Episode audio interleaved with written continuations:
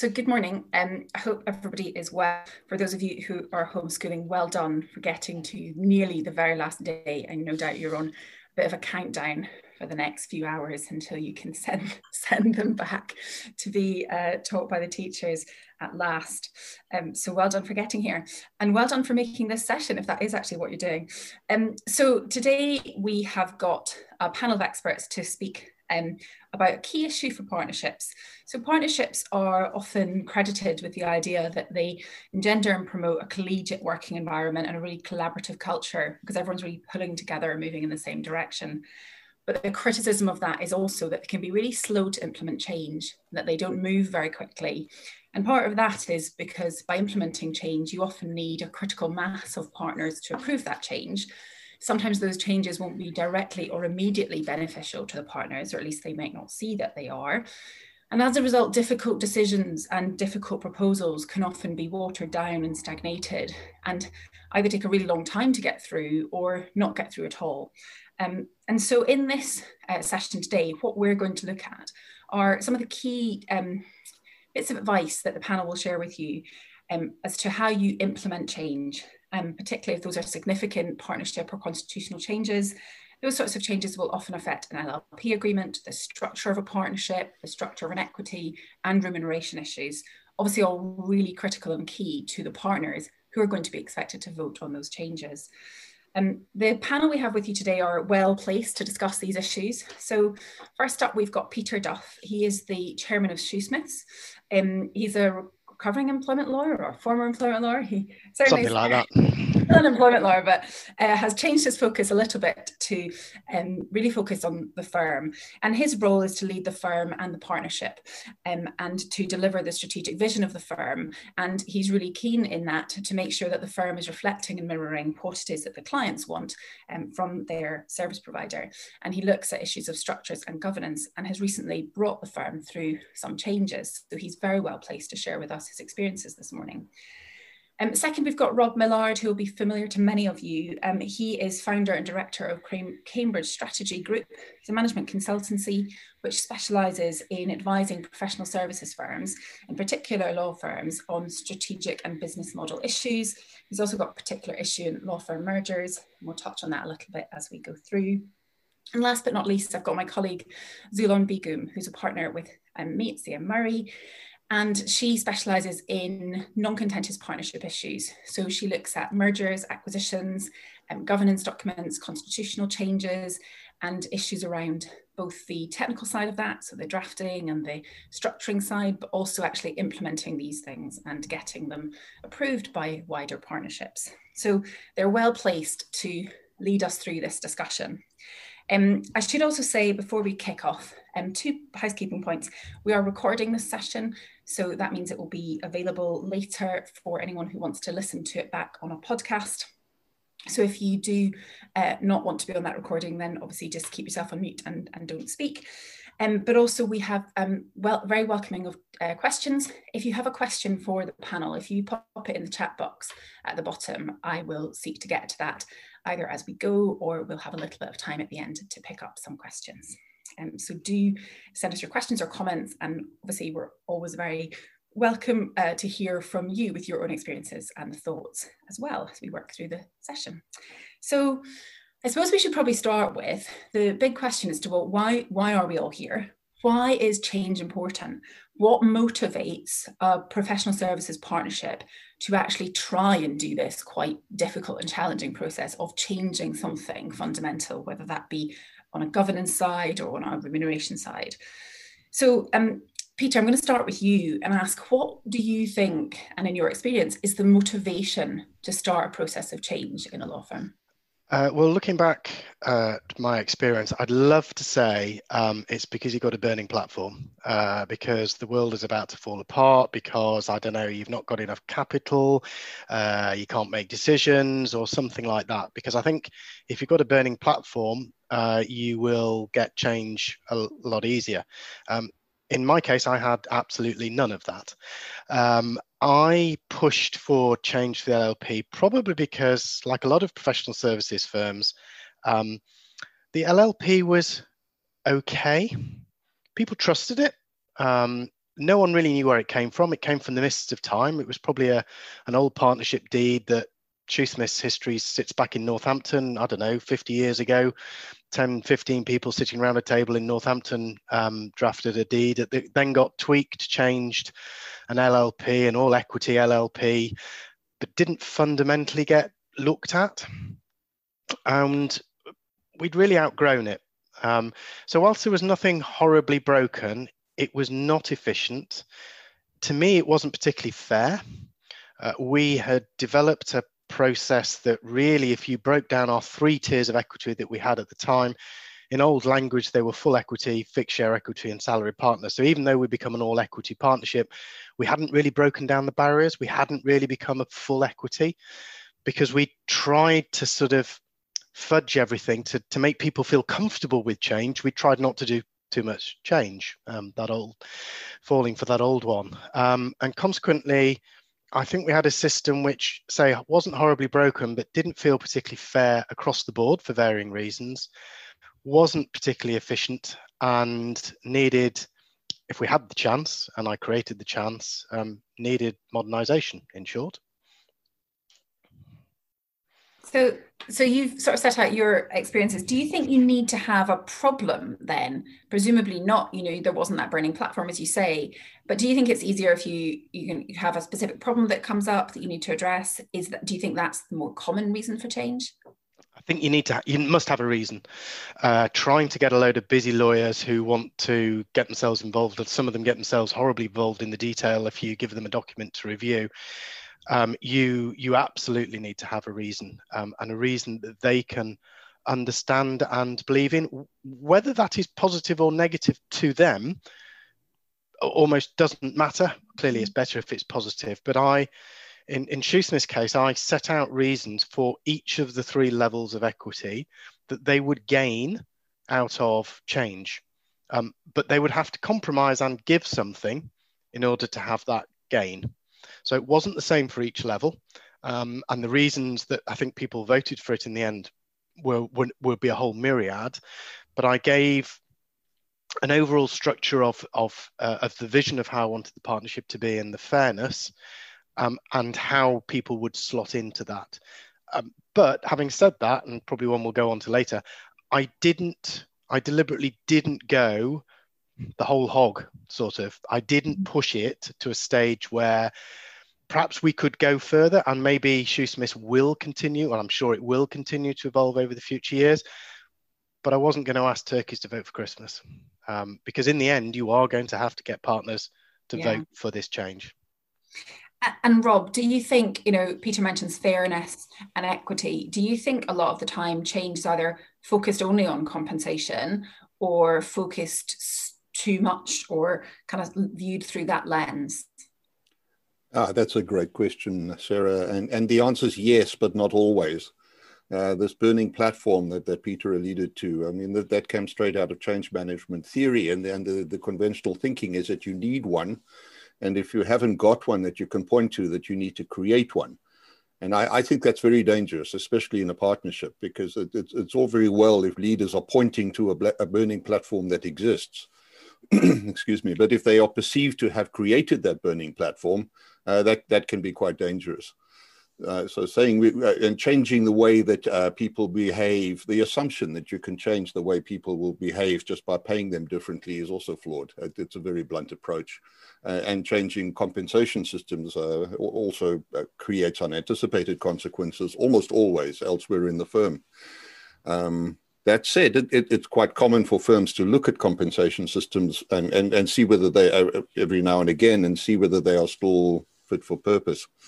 And um, when firms do that, they need they need to be looking at, at the broad range of changes that are required, and and that that means looking at business model. There's a, a debate going on at the moment as to whether business model and strategy are really two different things. I, I guess that's semantics from in, in practice. It's a, by business model, I mean that that that interconnected um, combination of the client value proposition, the processes and resources that a firm has to deliver that client value proposition and, and the formula that the firm has developed to, to, to deliver um, uh, performance and profitability.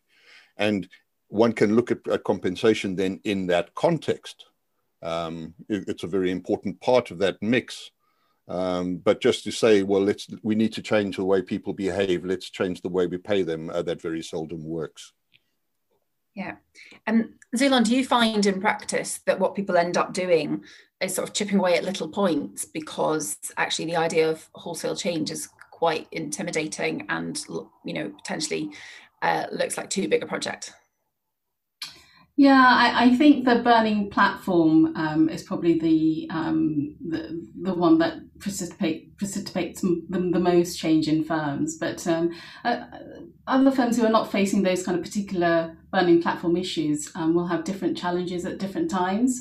Um, and there's no kind of trend in. I, I, can't really see a particular trend in whether they're chipping away or you know making a a kind of a fundamental change to their whole strategy, rem, remuneration, and, and constitution. I think a lot really depends on, firstly, the appetite and bandwidth um, amongst the management team to tackle the big and sometimes really tricky issues, such as changing compensation structure or introducing or tightening provisions in their partnership agreement to protect the firm. Um, and secondly, whether management have confidence in their own leadership and ability to persuade the partners to approve the major changes, and whether they really have their pulse, you know, the finger on their on the pulse of their partners to understand what their partners are likely to agree to and not not agree to. Um, so, so whether there where there is a kind of lack of appetite or confidence among the leadership, it might only be possible to chip away at the smaller changes um, which might be discrete and urgent. For example, if you need to raise more capital in the firm, but you don't have the ability to do that under the partnership agreement, you might need to make a change there. I think my experience overall is that firms are more likely to t- undertake um, a fundamental overhaul of strategy where there isn't a burning platform. Um, when there has been a significant event, for example, a merger or a transition from a found, uh, founder generation to the next generation, um, and also where where you know in like in Peter's situation where the firm has been doing well and in a in a good economic period and management feel that they have the wind behind them and the confidence of their of their partners to to enable them to make those changes and I expect that when coming out of the pandemic and, and you know when, when the economy economy is recovering, a lot of firms will probably look at um, some of those issues that they've um, have been really accentuated as a result of their pandemic um, in their partnership, whether that's in their constitution or the, or the way that they compensate their partners, and they may look to make those changes coming out of the pandemic as a result of that. Thanks. And I suppose you you mentioned sort of um, uh, various different things that might happen if you don't change. Um, Rob, what do you think are the key benefits of changing over staying with the status quo? Which I suppose is another way of saying what, what's the danger of not changing? Well, well, change is all around us. It's ubiquitous. It's always been so. Uh, I don't think we've ever lived in a, a situation where uh, tomorrow is the same as yesterday, and we can rely on things staying the same. So firms are constantly having to to fine tune as they go along, and they need to have the systems and, and processes in place to be able to deal with that. I think what we're talking about today is, is something slightly different, which is when the identi- uh, something has been identified that requires a major change. Um, and and that becomes a little bit more challenging because there, there are always uh, winners and losers, right? So and uh, and, you know, Machiavelli wrote about this in the early 1500s when he said that when it, it, it's so difficult to achieve change because the people who are losing are going to fight like anything, and the people that will benefit sometimes don't see the benefits, so they're at best ambivalent. So I mean, this is not not new knowledge; it's always been there, and it's. Yeah. Uh, uh, but, but as our firms have grown bigger and more complex, uh, the, the, the, need to have systems in place to be able to deal with this uh, has become more important, I think. Yeah. And I think in partnerships in particular, inherently, you know, you have so many competing interests, you know, between the people that have just entered the partnership and the people that are potentially thinking about leaving the partnership. Um, and also people who see them them staying there for sort of 20 years and other people who think maybe they'll leave after three and all those things compete, I think. Um, we've actually um, had a, a question about what we think um, before change. Um, so, um, what's the thinking before you change for um, things like clients and also the associate in the wider for considerations you need to think about in terms of how that will be perceived by the wider stakeholders. And um, Peter, do you want to comment on that? Sure. Um, we we did uh, let cl- some clients know at a certain point that we were looking at it, but uh, to be honest, um, most of it is is very internally uh, focused, which itself actually is one of the dangers. Um, to digress slightly from from from the question, one of the concerns I had in going through this process, because let's be honest, it's not a short process, not to the scale that we changed. It took uh, 18 months, two years to get to, um, to, to actually implementing the change, and, and we will we're continuing to work through it. We have we only changed the LLP last May. Um, one of the things I, I was concerned about was the fact that you're going to get, in our case, over 200 partners looking internally not focusing on the clients, which ultimately is what drives the business. Mm-hmm. And I was really keen on it not being driven in a way that was a distraction to the business, that actually was an enhancement to the business. Um, Shoosmith's vision is all about client experience, so it would have been absolutely crazy for me to propose something internally which was destroying our external vision. So you had to create the two. So we were very transparent and open about it and we let clients know. We certainly didn't keep it a secret looking at it. But we also wanted to reassure them that the reason for doing it was to, to align it with our client experience and align it with our culture. It was to keep the firm very transparent.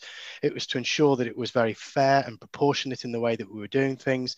So that it was really enhancing the Shoosmiths they knew. Mm. um, but but I was absolutely adamant that we did it at a pace that did not take people away from the day job. And, and a sort of related question, which I think we were going to come to, but I'll just uh, get to it now. What about um, other staff members? So, you know, I know from having been in firms that have changed um, and also just from my hmm. experience mm. work, but, you know, people get really unsettled when they sense change or they sense that there's something going on. And, you know, there's a lot of gossip. No one really knows exactly what's going on. How do you deal with that? And at what point did you think it was appropriate to um, include uh, the other staff in the communications? Sure. Um, it is a really good question because you're right. Um, if you don't if you don't communicate and people get wind of it, they can be even more suspicious and fill the void with negativity. Um, we I started really with a with a cascade. My initial discussions were with what we call our partnership council uh, and the board. It then spread out to the full equity partners at the time, what we called A partners, because ultimately because of the voting system, unless they were with it, I would never have got it um, uh, actually passed, and then we we cascaded wider, and and at that later point, we did let the f- whole firm know that we were looking at the structure and why, because otherwise. Um, put bluntly, uh, you you would ask expect a, a, a, many of the employees to just go. So they're dividing up how to to split the profits. Is it great? So what's yeah. in it for us? Um, so we need to be very clear that actually it was done for all the reasons I've previously explained. It, it's it, there was an element of remuneration in it, um, but it wasn't just about that. It was about how we governed ourselves, um, um, how partners would have influence, so they could influence the direction of the mm. firm. Um, so we wanted to make sure, uh, and we would never. Shoosmiths has never been one that's sort of a cabal-like uh, structure, but we want to make it very clear that this was actually widening the influence, widening the opportunities, and making for particularly for the lawyers, making partnership hopefully more attractive because I certainly got a sense that and it will it will still be the case that some people do not wish to become a partner in a law firm nowadays and and that'll be their personal choice. But i wanted to make it very clear as to what it was that was being being a partner and, and what the advantages that were what the influence you could have but also the responsibilities that came with it. So there was a lot of clarity we were trying to create um, from from what a lot of partnerships create um, uh, deliberately create ambiguity and want to keep it a bit of a hidden secret, we, yeah. we went the other direction. Yeah, and I think going forward for any firms contemplating change over the next year to 18 months, that communication piece is probably going to be even more vital because um, where people feel less secure in their roles and you know where the economy is in a bit more flux i think people automatically jump to the worst conclusion. So i think staff members will automatically worry that there's going to be redundancies or closures of departments or things like that. So i think yeah it's vital. And you do have to be sorry you do have to be very clear then on your on your rationale. So we uh, in the end i pressed the button during COVID, at the start of COVID, mm-hmm. and we still went for the for the change, mm-hmm. um, which was um, something of a of a, a potentially of a risky move at, at, that time when people were uncertain. But we had to be very clear as to, to why, and and because we'd been discussing it for 18 months, people accepted that it was not a cash call, for example, because then in those days, if you cash it was suddenly, oh my goodness, the firm must be in trouble. The, the yeah. partners are, this must be recapitalization. Well, it, either that or we had incredible foresight and we've been discussing the, the world for 18 months before we knew it was going to happen. So we were able, because we'd had that communication, people knew it wasn't something that was new and suddenly happening. Yeah. I mean, you could have tipped us all off about how this was going to pan out. I'd love to, yes. Won't hold it against you. Um, and, and Rob, just before we sort of move on to the practical things, um, can you just uh, say, you know, in terms of um, the risks of things like mergers, that's a form of change, and um, the particular risks there around confidentiality. I mean, I know of some um, kind of partners who've led mergers who've literally been one of sort of three people in a massive business who've known about it. Um, and in your experience, why is that so necessary? Well, uh, there's always a tension, isn't there, when you have something like a merger, because there are different firms involved. There is an element of confidentiality. The the whole process can get scuppered if uh, the information gets out into the media, and, and yet the media are, are, very good at uncovering information about these things. So sometimes the only way to to to keep uh, the commercial confidentiality that's necessary to protect the, the, the not even the deal yet, the negotiations towards the deal, is to keep it within a small circle. So I, I, think the, the key question is, uh, is, is to be thoughtful about how transparent and how inclusive one is being and why. Uh, and as soon as possible, widen the net. And even if you do keep it in a small circle, the question is um, uh, who's in that circle? I mean, Peter's just mentioned that cascade from the Partnership Council to the equity partners and then broader. But even outside of that circle, there may be some very influential people that, that aren't in the leadership, but uh, if, if if they were to disagree with the deal, it would uh, it would scupper it, uh, and and it may not even be uh, just senior partners who, who it could it, it, could be it could be more junior people too. I mean, imagine that uh, brilliant but, but but militant associate that's got in, enormous um, uh, influence amongst the junior ranks of the firm it may be worthwhile to bring those people on board very early, swear them to secrecy, uh, uh, but, but bring them on board and, as a sounding board so that when one does slowly broaden the, the, the circle, um, it's in a thoughtful way and, uh, and, and you've got the people that, that could otherwise scupper the deal supporting you rather than questioning you simply because they still have questions. Those questions haven't yeah. been answered yet. That's a really interesting point because I think people obviously have to at some stage bring in um, the wider workforce if they, um, you know, if it's going to affect them from an employment law perspective, if nothing else. But mm. I think it's quite uncommon to bring in um, non-partners at an earlier stage. Um, but yeah, definitely, as you say, you can see the benefit in that.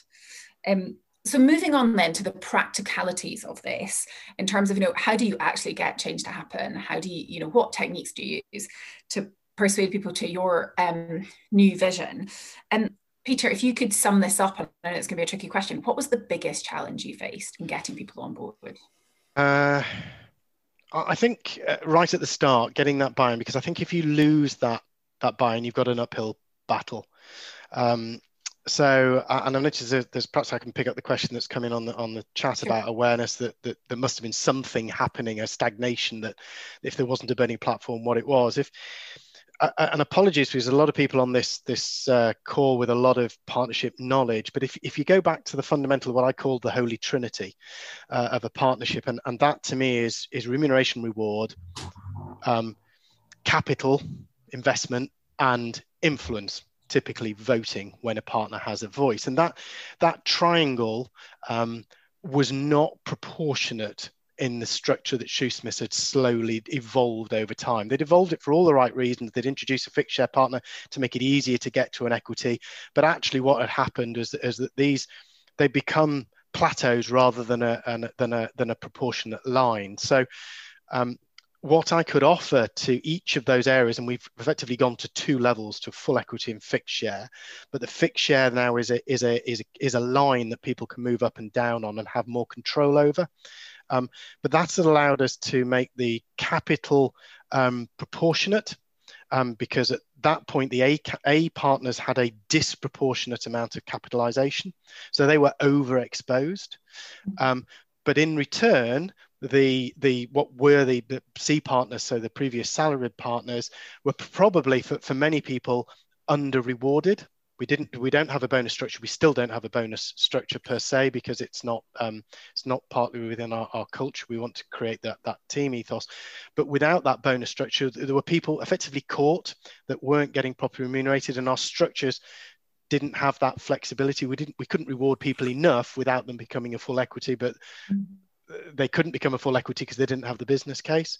So, so we we collapsed that middle band and allowed people therefore to come all the way through very close to um, to a full equity position. So, uh, and that meant we could then get the proportionality between reward and capitalization better. So, the A partners gained because they they we haven't taken capital away at this point, but longer term, we, we hopefully will give them capital back. But the recapitalization, A, gave the firm more capital, but actually made it proportionate. Um, but in return, they had to let go of some of the profit. Um, some of their own profits and and provide more uh, to what to the uh, now the the fixed share equity, and then if you take the influence bit, the voting, perhaps talk about that separate because I think that became really difficult. Uh, and in the end, we've we've just created a small number of things that we think are the most important: um, election of of um, of the the chair, the CEO, um, partnership council, and the like. Um, and they are now one partner, one vote. Um, and then we do have a certain things that are reserved for full equity, but we actually, as part of this, could change our transparency on the governance so that what was a board decision? What's the CEO discretion? We, we had some really odd things that the partners are still required to vote on every year. What interest we paid on capital was a full partner vote, which was crazy because we always voted exactly what the bank were charging our interest rate. So, eh, you know, suddenly that was, well, why can't the board just make that? So yeah. we were able to to create a, a very clear um, uh, and uh, Zulon, who, who helped us through this whole process, created a very clear um, table at the as an appendix, and you just turn to that table and you know exactly whose decision um, and whose whose responsibility is is what. Which that we didn't have that clarity in our old deed. We didn't even have board the board in our old deed, for goodness sake. So yeah. I have to say, I do, lo- I do love a nice clear table. No bias, obviously, because I work. I love a nice clear table at the end of an agreement. But, but that's what doing. You, you, you, fl- you, flick through it and you go, okay, yeah. it's it's a vote about that. Who has it? Um, and is it, there's a lot of clarity. Um, and whilst we've been a very transparent partner as, as long as I've been here, um, it, it became even clearer, and people had more confidence in it because it's there in black and white. Yeah. Um, and Zulon, I suppose that takes me to, to a point I want to ask you about, which is um, you know, the first step before you even get to the practicalities of persuading people, you need to work out who you need to persuade. Yeah, and and you actually have to take quite a forensic approach to this. Um, and Peter and I talked about this before we even kind of started um, drafting the agreement. I, I, think from memory. Um, so you really need to work out firstly um, under your current agreement what approval threshold is required um, in order to um, uh, you know, approve the decision to amend the agreement as you're as you're you know planning to amend, um, and then working out how many partners would need to actually vote in favour in in pure number terms in order for that change to be adopted. Um, there may be in your current agreement also weighted voting, um, so it may be that voting is weighted in favour of senior equity partners. In those kind of cases, you should also kind of almost have a table as to how many equity partner votes do you need, how many junior partner, partner votes do you need. Um, and then if you have the finger on, on the pulse of your partnership, as I mentioned before, you might be able to guesstimate which partners are likely to dissent and come to some kind of prelim- preliminary calculation as to whether the change that, changes that you're proposing are actually likely to be um, approved by the partners. Um, and if, if you think that is a possibility, even if you're kind of at the borderline, um, I, I, think after having done the crude maths, it's also important to cons- consider on a practical level who the influencers are in within the partnership and who, who the other key partners are who can't really um, afford to antagonize or lose. Um, so they, they're usually the kind of the big, um, big rainmakers or influencers. Um, and it's usually, you know, taking quite a Machiavellian approach, like Rob mentioned before. It's it's kind of advisable to kind of start at those big players within the partnership and get them on board first and get their confidence and then move on to the next tier of partnership and, and start that kind of consultation and persuasion process in order to get everybody around the table and um, pulling together in one direction. Thanks, Zulon. And I should just say on a technical point that, uh, and I mean actual technical, um, I'm getting a message about my internet connection. I think everyone's just joined the homeschooling in my uh, block of flats. So apologies if there's any problems. Um, Zulon will kind of fill in for me. Fingers crossed it's not. Uh, so, um, Rob, do you think you will need but you know, in trying to get everyone on board, um, you're clearly not everyone to agree with everything you want. I'm sorry, you'll have to answer the ask the question again, Sarah. You did disappear in the middle of it. Or did I? Apologies. Um, will you need to compromise? Um, is that an inevitability? Yes, of course, there's compromise necessary. Peter mentioned this earlier as well. It's very important, though, to know what the limits are within which you can compromise. I mean, it's not uncommon to find a firm that's wrestling with problem X and then they uh, compromise to such a degree that the solution that eventually gets tabled doesn't solve problem X. Uh, that doesn't do any good at all. So, uh, immense clarity about what it is that you're trying to achieve, I, I think, is the first step. The second step is having those compromises to the degree that they are necessary, those compromising discussions with the power players in the firm, and then engaging the wider uh, the wider group from a stronger base. Does that make sense? Thanks. And yes, I, I, totally endorse that. You you're you absolutely. Uh, if I uh, when Zula and I sat down and, and you would list your ideal, um, uh, but but you actually we started with must haves Mm. Um, and uh, we actually drew a line that that I said, if I don't think I'm going to get this, I will pull the plug. Right. Because we mm. will not we will not gain enough for the dis- dislocation that will co- potentially cause if we're not going to get this amount. Um, so uh, uh, we actually went well beyond that. And, and to jump right to the end point, uh, I mean, we got a 97, uh, Zulon might remember the figures, 97% vote in favor or something. So we absolutely took the partnership not far off 100% with us. Um, so you could now argue that did we push it far enough because you didn't get you didn't get a, a few people, but we actually decided that we got what we wanted and more, and that we will now let people get confidence in this system, go through the new processes for, for two, three years. And actually, that will probably allow some of the extras we would have wanted to start to come back into the equation because people will trust it. You will get the old A partners being prepared to let go a little bit more because they see they see how it, the system works and that they're not suddenly now going to be held to ransom. Um, and you will get the that what were the C partners now the fixed actually trusting it because they're getting a better reward. They feel they're having a voice and that actually they will they will take on the responsibilities better and they will act uh, more like equity partners. So we're, we're seeing good stuff already and we're, we're, less than a year in but but you almost do have to start with an acceptance you will have to compromise. Mm-hmm. and i suppose irrespective um i suppose put this to you rob irrespective of what you can and can't do, there's a huge benefit in actually having people on board, even if you don't need them on board. Um, you know, you might not need the votes of but Yes, of course. I mean, it speaks to engagement, it speaks to retention, it speaks to all sorts of good things, it speaks performance. Uh, but there's another point uh, to be made under compromise, and that is that uh, if, if you are engaging uh, uh, a, a, broader uh, talent pool in, in the in the, for, in the decision, it's not un, you know, it's not uncommon for an, alternative idea to come out that will meet the same needs uh, that's different to the one that uh, was originally contemplated. So one has to be open to that as well. Uh, it, it, quite common. Yeah, and and yeah, I suppose that's the benefit of consultation, which uh, I think employment lawyers like to bang on about consultation quite a lot. There is actual benefit to it. It's not just because we're ticking boxes sometimes. Um, and, it, and it has to be genuine as well. Mm. So um, we went out, we had workshops and we had consultations and we did it in that that phased way, that cascade way that I, I talked about earlier. Um, but we made sure that people did have the opportunity to, to have that. And they did come up with a few, uh, you know, there were some areas that, that, that did get changed, some of them relatively late on because people came with extra, extra ideas. Um, but the other practical tip I would give is, um, particularly bearing in mind that that uh, we're talking a bunch of lawyers here, so I'll, I'll try not to be too derogatory because I'm speaking to probably a lot of people listening who are lawyers, is don't give them all the detail. Hmm. Um, we started with this is what we're trying to achieve and the the basics and what what it is as a structure we would like to create. We didn't say and here's a draft LLP change.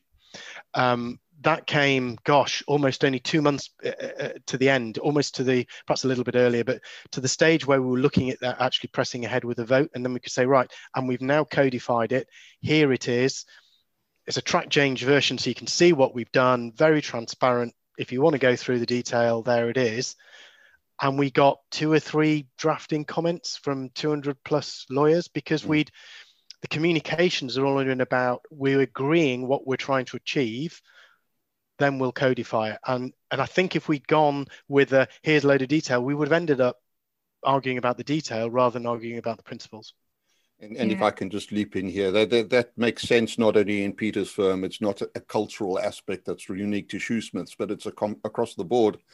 Uh, strategy itself has been through a journey over the past few decades from the 60s and 70s when it was a secret thing that a small committee put together and then we'll tell everybody what they need to do to implement to the 80s and 90s where it was well we better consult so let's send out a survey or two and see what people think about particular issues but we'll still develop the strategy centrally to the current thinking which is it needs to be as transparent and inclusive as makes commercial sense and there are tools available now to be able to do that. So there's really no excuse not to adopt that approach.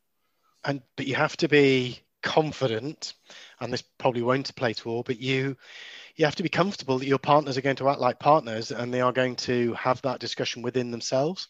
Hmm. And that you're not going to have your dirty washing um, out there in public. Uh, and we were very fortunate. We we didn't have uh, for any, anyone um, as far as aware. Um, I have to say, and it is a question that came in earlier, you know, what sort of PR did you put out afterwards? We didn't do any external PR um, because actually we didn't think people would be particularly interested. We had a reactive press statement ready in case people were interested.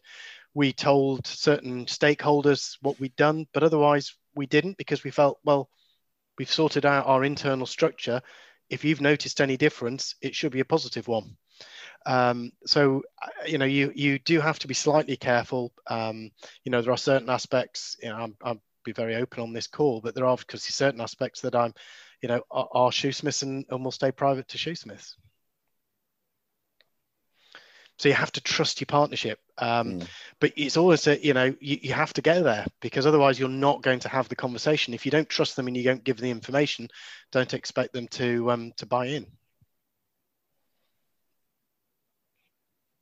And Zulon, in terms of partners um, as individuals owing duties themselves to sort of move away from the practical and go on to the more technical, to what extent do you think fiduciary duties are relevant and to what extent do you partners apply those? Yeah, so I think the, the core relevant duty here is is the fiduciary obligation of LLP members and partners in a partnership to to act in good faith and best interest of their firm. And this duty extends to them acting over and above their own interests if it's actually in the in the firm's interest to take a certain decision.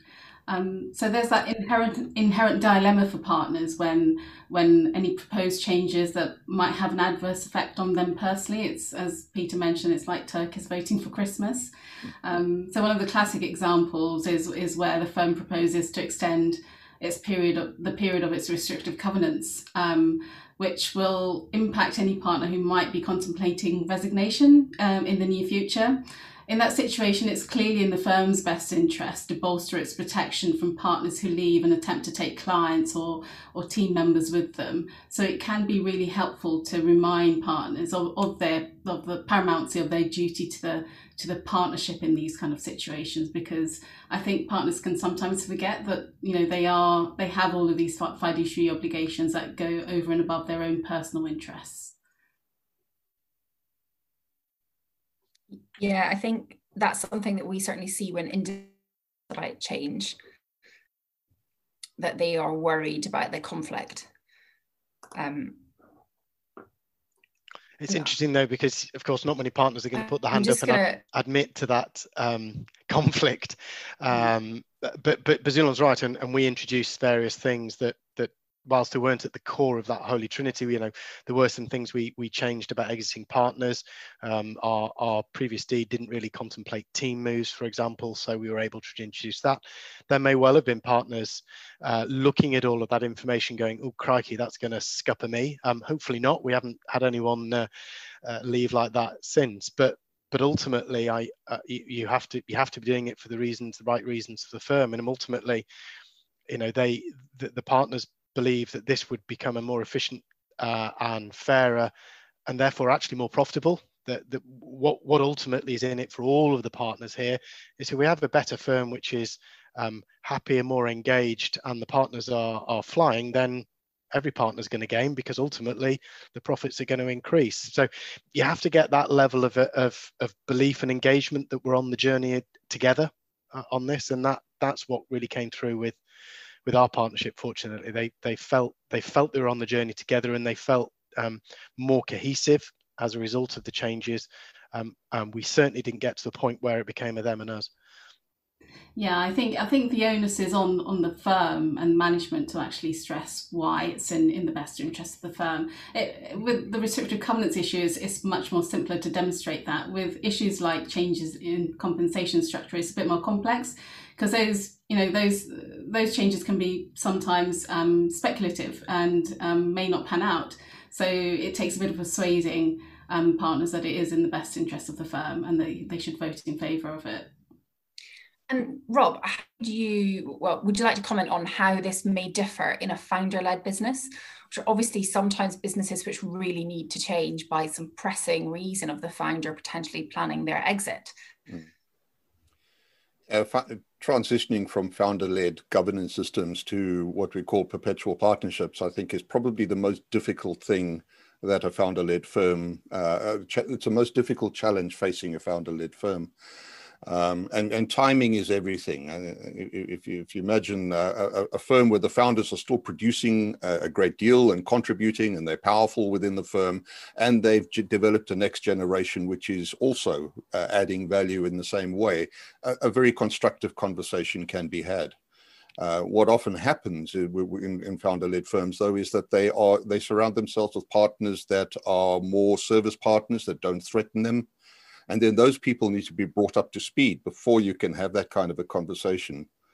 But where the partners, founding partners, have frankly taken their foot off the pedal a bit, and uh, and and their their power in the firm is receding, and the new generation is perceiving themselves to be the drivers of the firm's performance, that's very dangerous for the partners, for the founding partners, uh, because they they have far less to offer anymore. Uh, the, their power base is gone, and and and so it's interesting right now in this juncture in history. It, it uh, the 1990s saw a lot of new firms being established in Latin America, in Eastern Europe, other emerging markets, just because of globalization. Eastern Europe because of the collapse of the Soviet Union, and the entry of those those, those markets into into the rule of law paradigm times.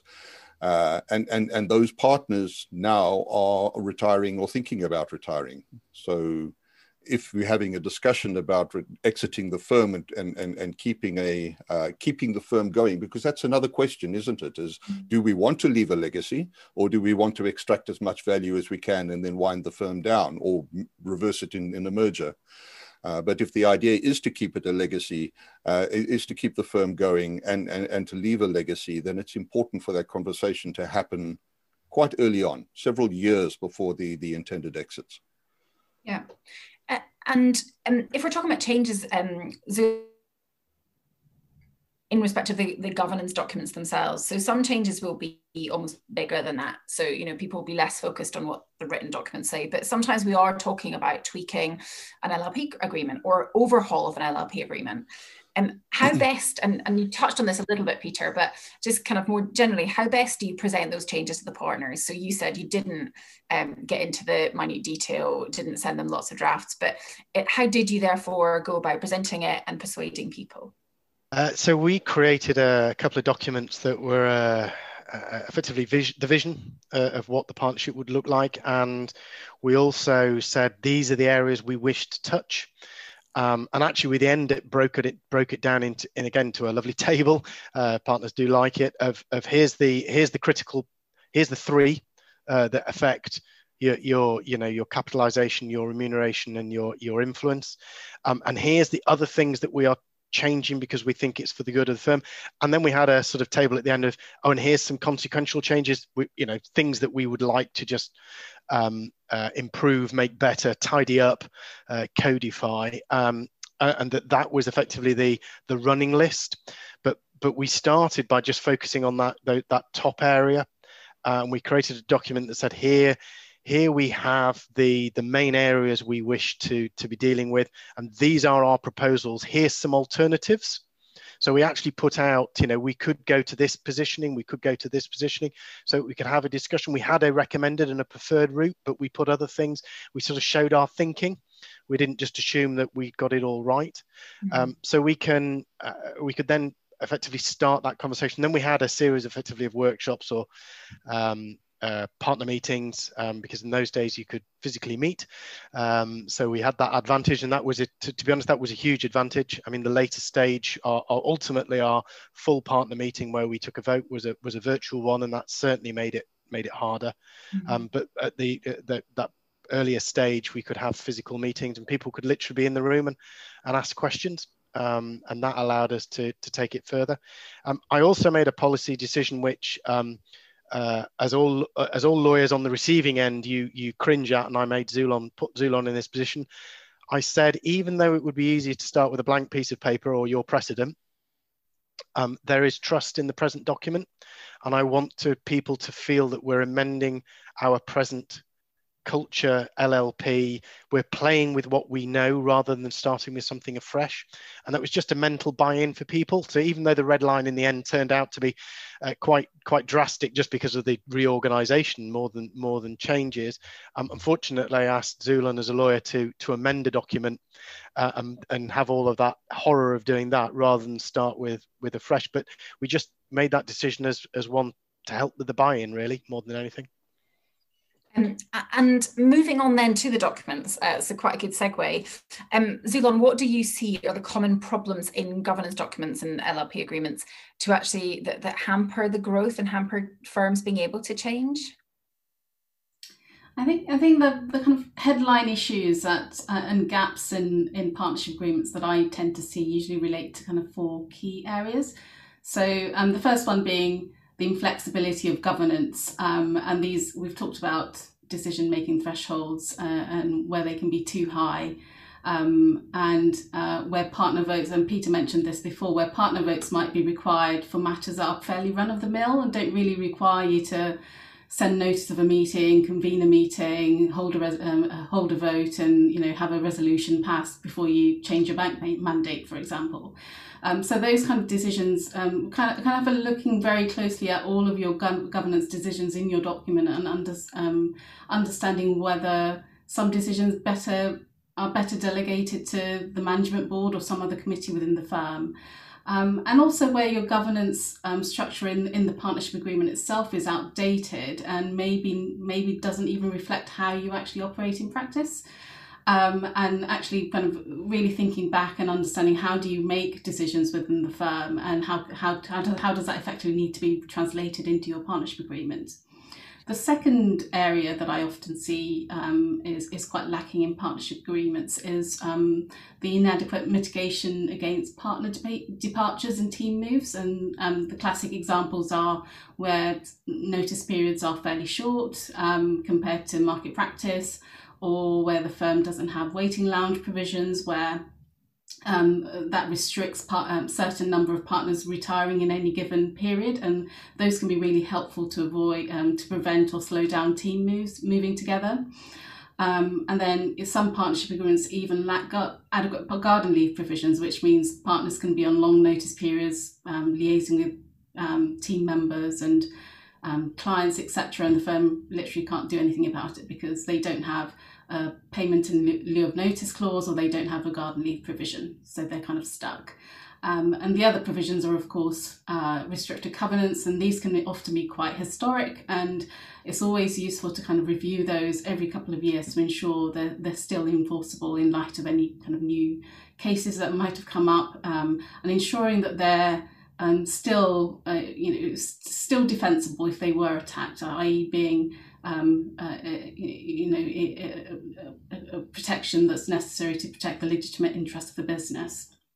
And other kind of provisions that firms are often also lack are good leaver, bad leaver provisions, which can be helpful to kind of, again, mitigate against partner departures, especially those partners who might take teams with them or clients with them. Um, it gives the firm the ability to kind of penalise them in some way, for example, with extended periods for repaying their capital or um, withholding um, uh, balances that might be owed to them. Uh, and, and the third kind of area is kind of provisions around partner misconduct and underperformance.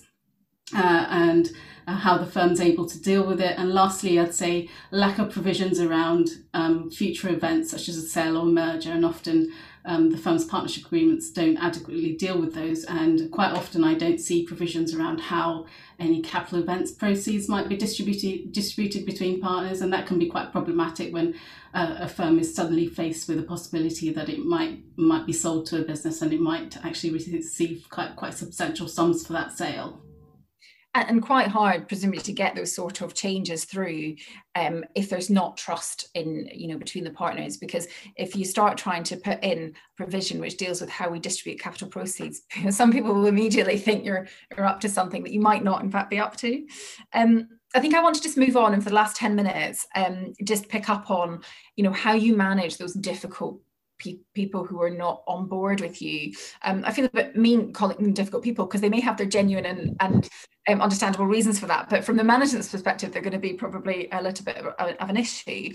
Um, so we've discussed kind of communication strategy and you know presenting changes to partners and uh, the method you adopted peter of cascading the changes down um, but in terms of you know those people that were not on board how what are the methods you can use to go about ensuring that you get those people on board and you take them with you uh, I, am glad to say I didn't. I didn't have a whole swathe of them. Um, so I, I, Rob might be able to give you um, some yeah. some examples from elsewhere. But uh, we certainly over communicated at the start, and I certainly picked up the phone or went to see a number of partners who would perhaps be seen as the more influential, uh, mm-hmm. and that if they had taken against it, um, would potentially um, brief other partners against it and and spread. So I I took the time to walk through and, and go through with them on a, on a more individual basis or a couple of them I just I pulled a couple aside and, and we just had an honest conversation mm-hmm. and I explained the rationale and explained what I felt um,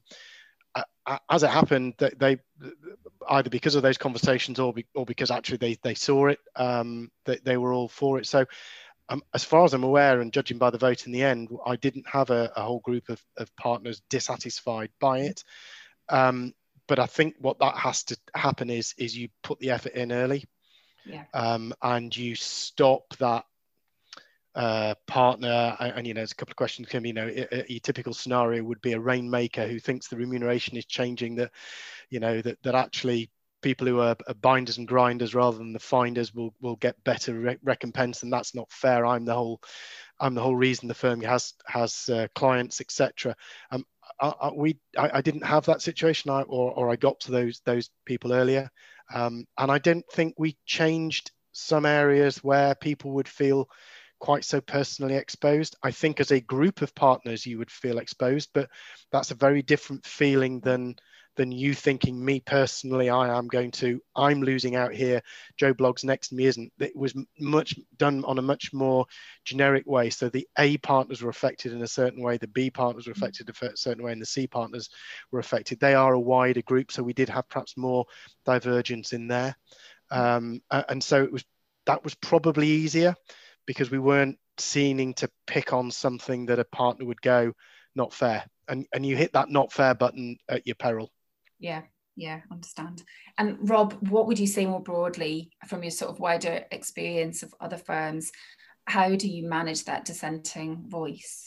Well, it, it, it, it's back to inclusion and transparency, I think, and it's uh, managing that dissenting voice within a group, and, unless it's a really power player. And, uh, and, and if it's a power player that could derail the action, uh, then it comes back to what, what, what Peter said about drawing a line. And maybe it is that you can't achieve what it is that you needed to achieve, mm-hmm. and you have to look for a different avenue. But assuming um, that, that it's not that uh, that that situation. I, am reminded of a probably my most colorful client engagement ever, which was more than a decade ago. Uh, it, was an American firm. I won't even breathe which part of America they were from, but the discussion was about how much power the managing partner and the executive committee should have, and what should go to the partnership vote, and what should be agreed. Much like as Zulon was describing, and there was a there were two factions. There were those that felt that everything should be decided by consensus, and there was another faction, unsurprisingly, led by the managing partner, newly elected, who felt that uh, a lot could be delegated to the structure that had been created.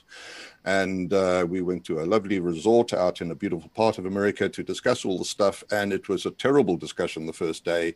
Uh, that evening, actually, a scuffle broke out in the bar, and, and one of the, the partners who was on, in the uh, consensus uh, group uh, got a black eye, and and, and uh, he left early the next morning as soon as he could drive without being accused of drunk driving, and and left the. Um, uh, left the retreat, and uh, th- that day, following on, a very candid discussion could be had about what had happened the night before, what everybody felt about that, why they were partners in the first place, what it meant to be a firm, and, and the decisions were made.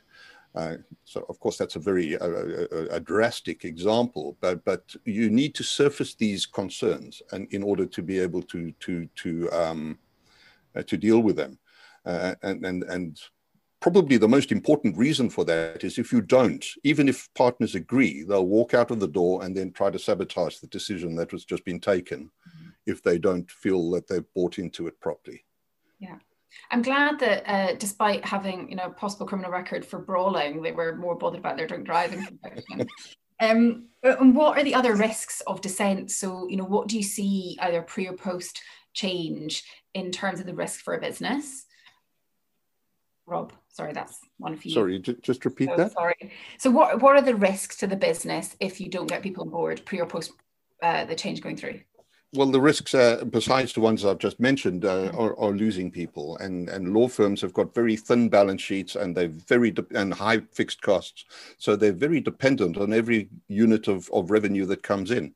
Uh, some are more important than others, so it comes down to really, as Peter mentioned as well, uh, knowing who you can't lose, who you don't want to lose, and um, interesting just just going back to, to the question you asked me earlier about mergers. So i i've been looking at mergers for several years now. I've a research project i've looked at over 70 large law firm mergers and there's a recurring theme i'm picking up which is that at least one of the firms goes into a period of distress before the merger and often you can trace that back to a number of departures uh, unfortunate departures that um, they, they would rather not have had uh, which in some cases have rendered their business model non-viable and they've had to go and look for a merger.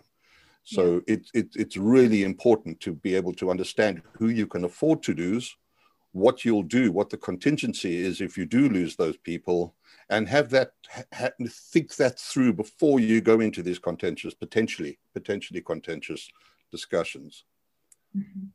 And in your view, what is the hardest type of change that firms find is you know to get through. So is it compensation related? Is it structure related? Is it lp agreement related? What's the toughest one if you had to pick one? The, the toughest one is is one that every firm is needing to go through at the moment and to a greater or lesser degree is tackling. And that is the shift in business model from this pyramid shaped people leveraged model to a model in which technology plus people is delivering value. It, it's mm. being uh, technology is becoming more than just an overhead. It's being interwoven into the client value proposition, and working out how to deal with that from a pricing perspective, from a performance perspective, from all the other business model perspectives, how you deal with that in order to come up with a fundamentally different business model. And there's some firms that are getting it right, and there's some firms that are, are far from getting it right. But I think uh, COVID is going to prove to be a, a catalyst for a tipping point. It's not a tipping point in itself, but it's a catalyst. Yeah. that we'll look back in years to come and say, ah, that's the inflection point. That's when things changed. Thanks for answering that second question that was coming right at you. Um, so, um, two final points before we wrap up, um, and apologies um, just on the hour. So, first of all, um, Peter, you mentioned that you took about 18 months to push this change through. Um, do you think that that's, you know, that people should be prepared for the long haul rather than a quick fix? Uh, I think typically, yes. we would like to have gone uh, slightly quicker, um, but made a decision that, for a variety of other factors that happened, that it was right for the firm to move at, at that pace. It allowed people to engage in it um, without feeling they got a gun to the head. Uh, mm-hmm. Uh, it allowed people to have uh, fairly lengthy discussions, um, and, it, and, it, allowed it to, to progress at at times it felt difficult, but um, uh, I think it allowed it at a pace which people got that buy-in. Um, so it worked for us. Uh, and I noticed there's a, there's a question coming, you know, thinking, suggesting we had a great team uh, yes, working on this, but we we we didn't uh, actually. Um, uh, I, we utilised CM Murray, Zulon, and Harriet were superb in in supporting. Um, but otherwise, I had um, uh, an internal uh, resource, actually our, our ex CEO, uh, who had a period of illness and was, was coming back, and she was she was my resource, along with then I'd use the partnership council, and obviously I'd, I'd, I'd test out papers and things on people before, but otherwise we we didn't have any other um, assistance. So it was a it was a fairly small team pedaling quite mm-hmm. hard uh, below the surface at, at, times, which is another reason why it, it took the timing. Um, I think if we'd yeah. wanted to go quicker, we would have had to put a lot more resource onto it and take people off other things in order to drive the um, uh, drive the document changes, etc. But we we took it at that pace deliberately and that picks up on something you said right at the beginning which you've got to manage that not pulling people away from actually what they're doing which is earning money for the business. Yeah. Um, so final wrap up um, and apologies if we haven't got to all the questions but thanks peter for picking up a few um, and and rob also you answered um, some. Um, can you just give me your top tip? If you had to give a firm who are listening now thinking we need to go through change but we don't even know where to start what would be your top tip for them? Uh, start first of all with Zulon I, I, think um, I think as with kind of I, think it's a Machiavellian phrase as well as with politics changing partnership partnerships is, is also the art of the possible. So um, understanding really what, what what your what your partnership needs um, in order to change and under, understanding your partnership and whether it's going to be possible to change is absolutely key. And doing that upfront work before you even go into those discussions is absolutely necessary. Thanks. Rob yeah, just just taking that upfront work an inch deeper, having immense clarity about what it is that you're needing to change and why, and amassing all the evidence that you need to be able to have the discussions with the power people in the firm beforehand. And Peter, finally from you, what would you? Uh, well, I totally endorse that. Uh, you have to be clear as to to why you're doing it, and and to be clear, you need to have done your own thinking and perhaps involve a few people so that you can provide the the background and, and effectively take people on that journey. Um, so you absolutely have to have that. Uh, but then the next important thing is is is communicate, consult, and be patient. Yeah. Good advice. Um, I'm sorry we have to bring this to a close because it's a really interesting discussion, and I know we could have spoken a lot longer. And I think Rob, there's a whole other hour in the uh, model and integrating technology point that you touched on. Um, but thank you everyone for attending. Thank you for giving up your Friday morning. Um, we really appreciate it. And thanks so much to Peter, to Rob, for sharing your experiences and expertise.